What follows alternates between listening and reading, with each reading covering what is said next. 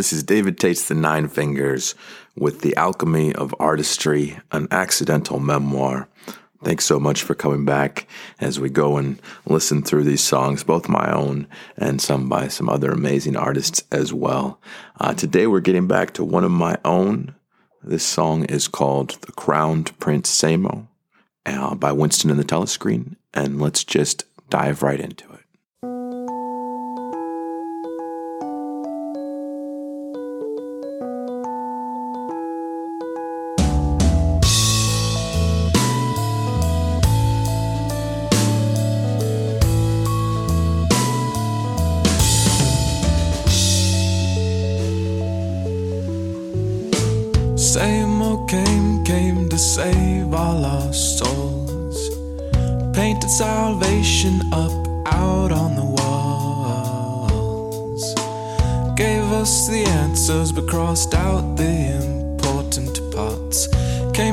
Souls, to save all but his own.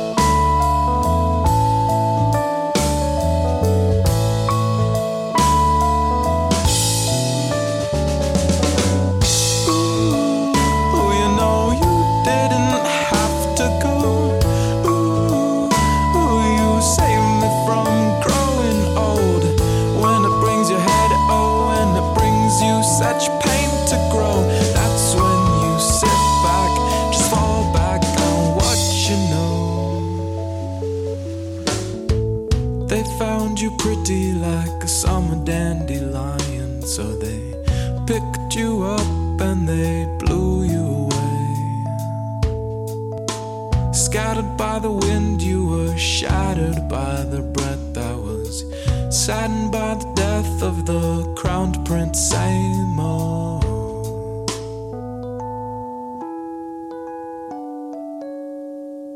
And I miss you.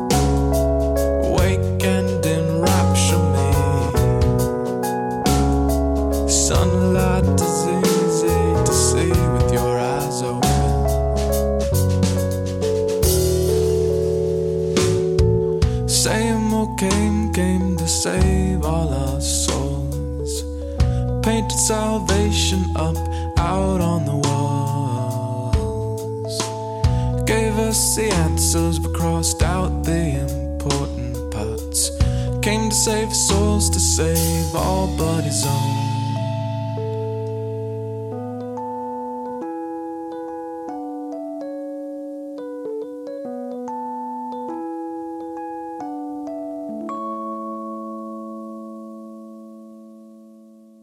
More than anything else, this is a love song to the artist Jean Michel Basquiat, who was once a tagger who went by the name Samo, which was short for same old shit.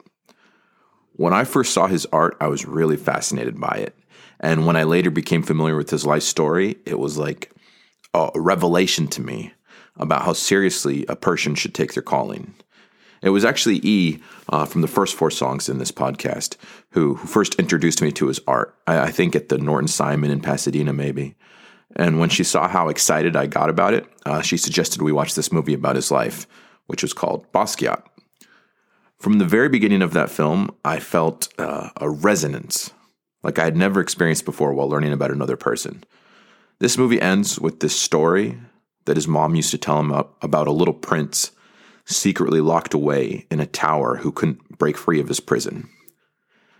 He tries to reach out to his people and let them know where he is so he can be set free.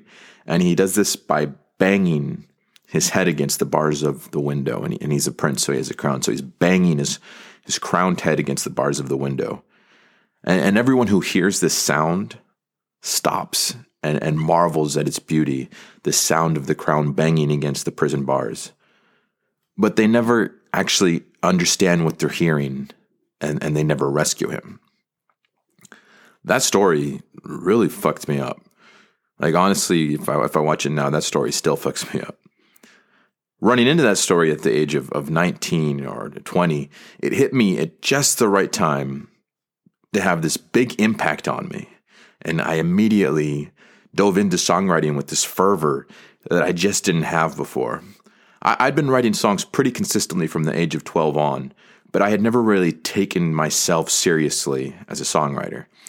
It was just something that I did to help process my emotions and because I seemed to have a knack for it. But watching Basquiat really changed the way I viewed my responsibility to the talent that I had.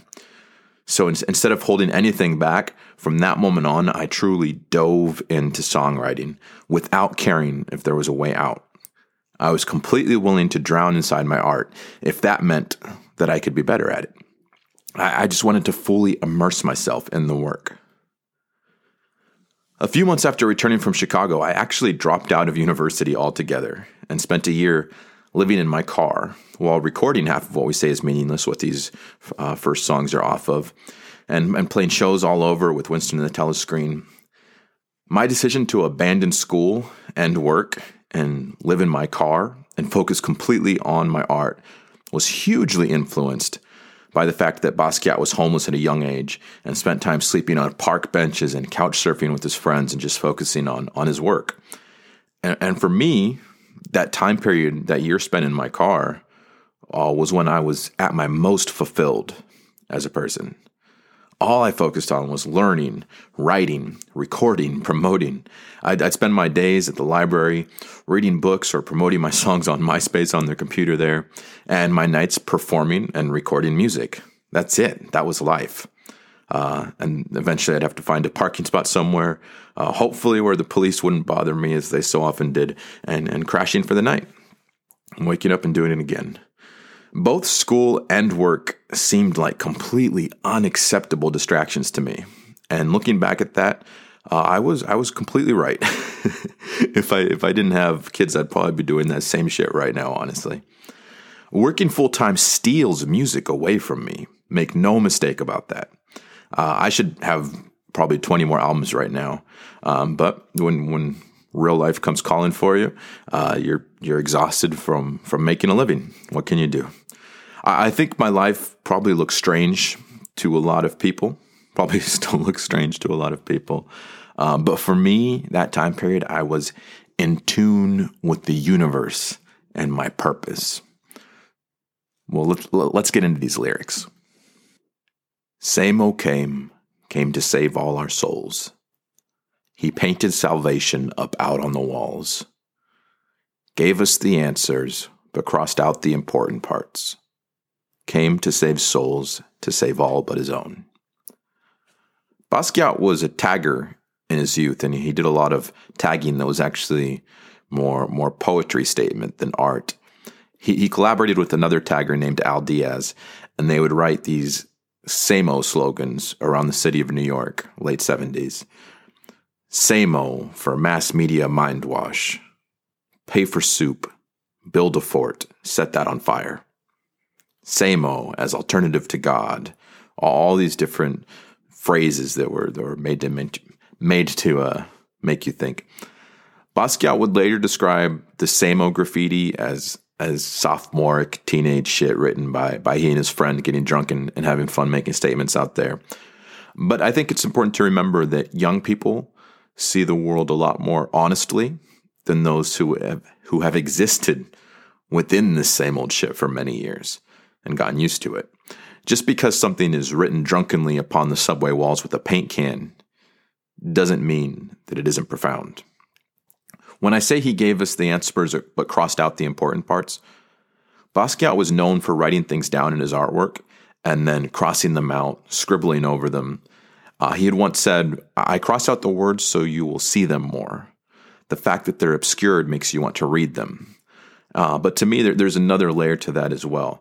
And I think that as we exist and as things happen to us and around us, we constantly learn lessons about what it means to be alive and be human in this world.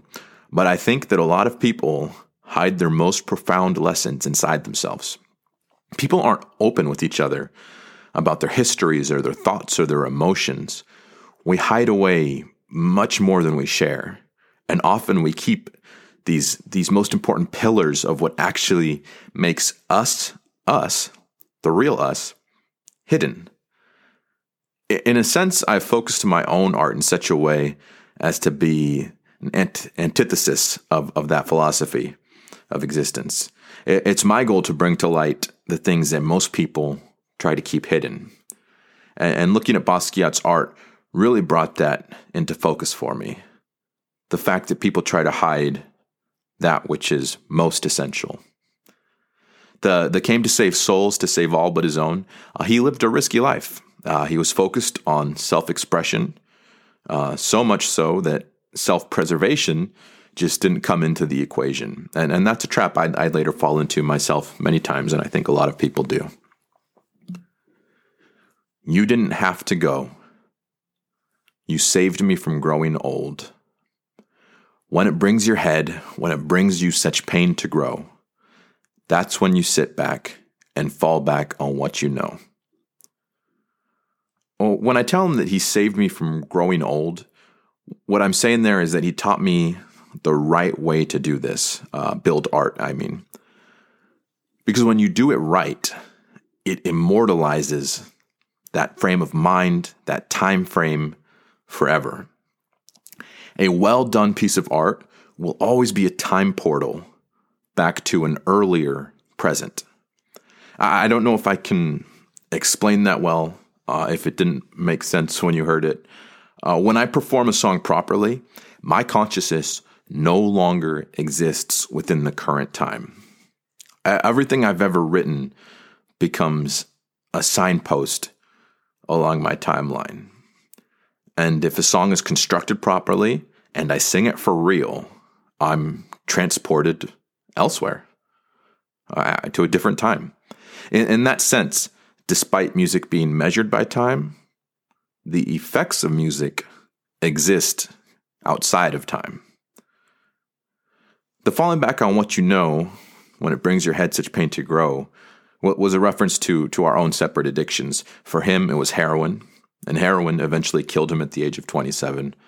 For me, it was alcohol abuse, and I was I was really only just getting started at this point when I wrote this. And, and alcohol abuse nearly killed me several times, but I'm I'm I'm somehow still here.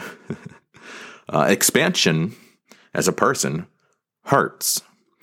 Becoming stronger, more intelligent, a, a to become filled with more wisdom requires experiences that are very often painful.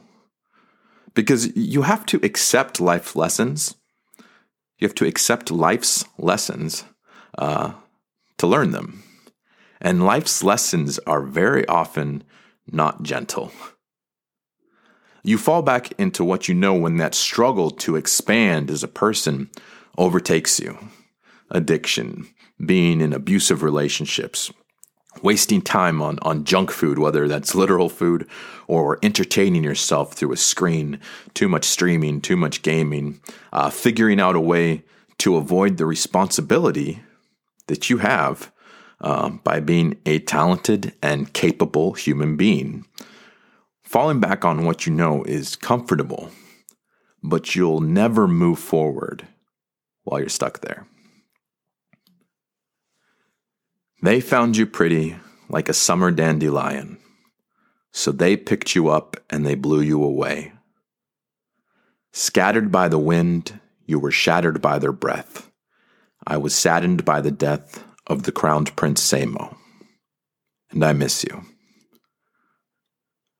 American culture has a very nasty habit of not being willing to truly consider the value of something until it's gone. Many of the people we consider our greatest artists are only appreciated after they die because we, we have this disease mindset that we refuse to consider an artist's worth until they're gone. And, and I want to be clear Jimi Hendrix, Kurt Cobain, Janis Joplin, Basquiat. Now, I'm, I'm naming 27 club members right now, uh, but this is in reference to everyone who passed away too young. Their work is just as valuable as we've lifted it up to be. But as a culture, we were only willing to truly consider the merit of their work after they were no longer here. And, and, and what's really frustrating to me is, is I am someone who is very hyper aware of this diseased mindset that we have, and yet I still share it.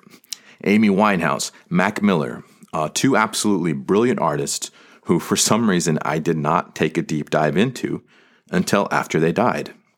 I, I don't know why we do this, uh, but I, I definitely do it too, unfortunately. This concept goes beyond appreciating artists. When we find something beautiful, we have this desire to consume every part of it.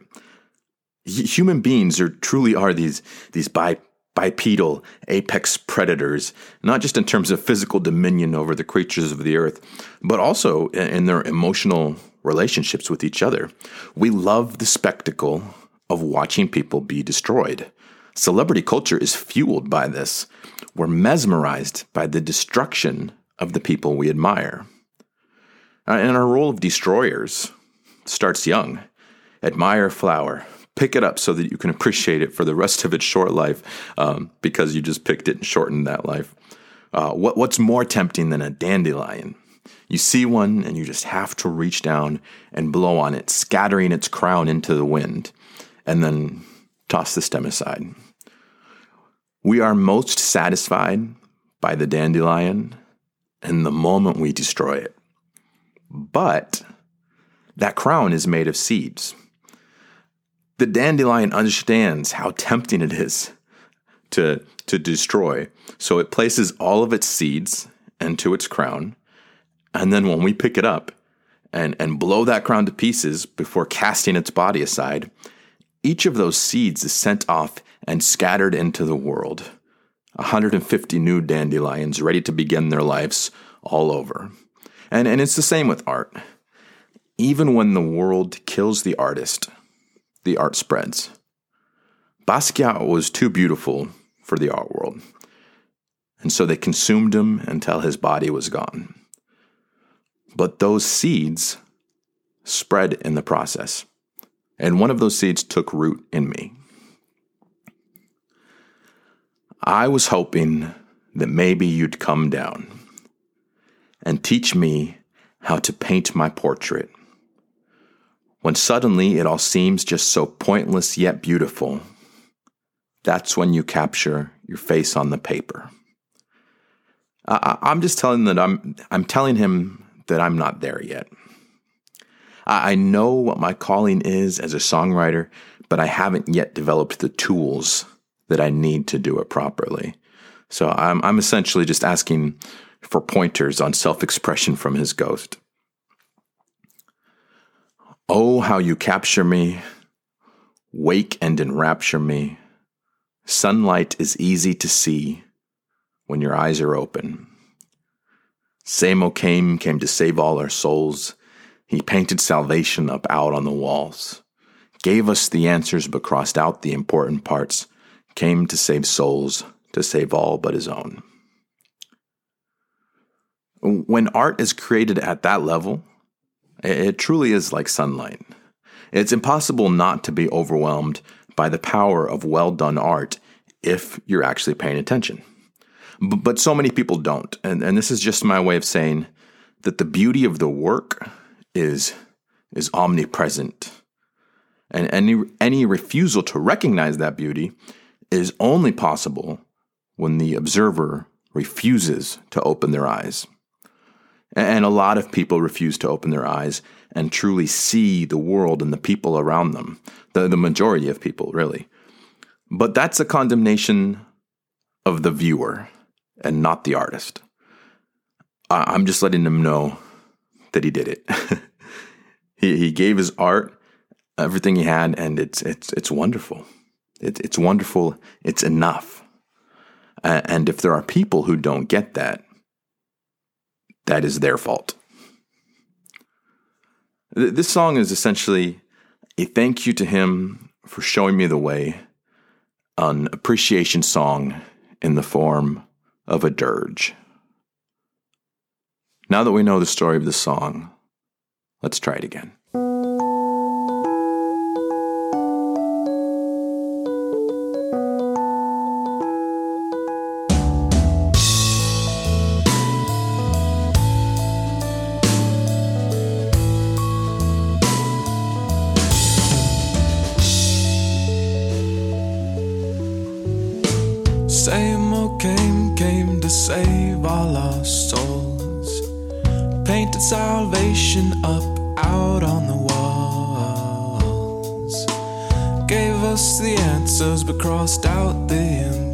Important parts. Came to save souls, to save all but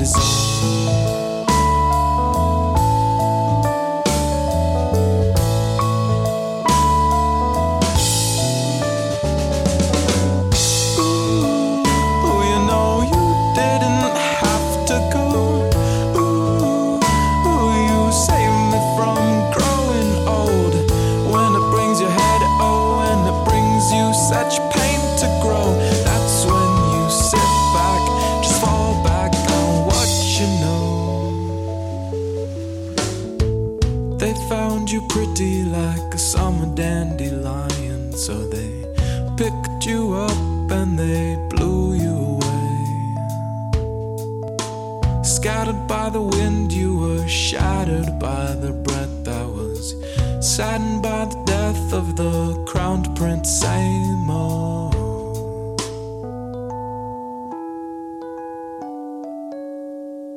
And I miss you.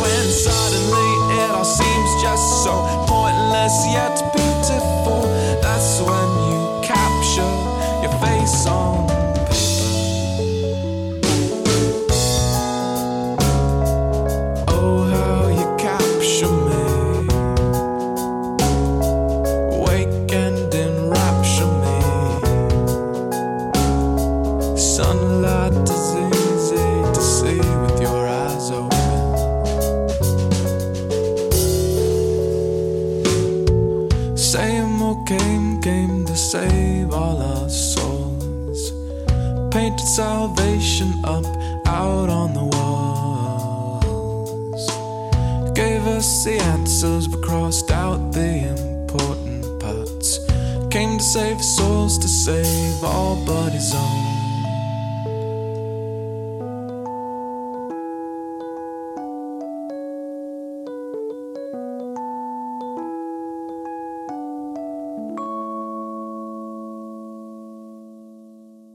That was The Crowned Prince Samo by Winston and the Telescreen, written probably around 2002 2003, released in 2007.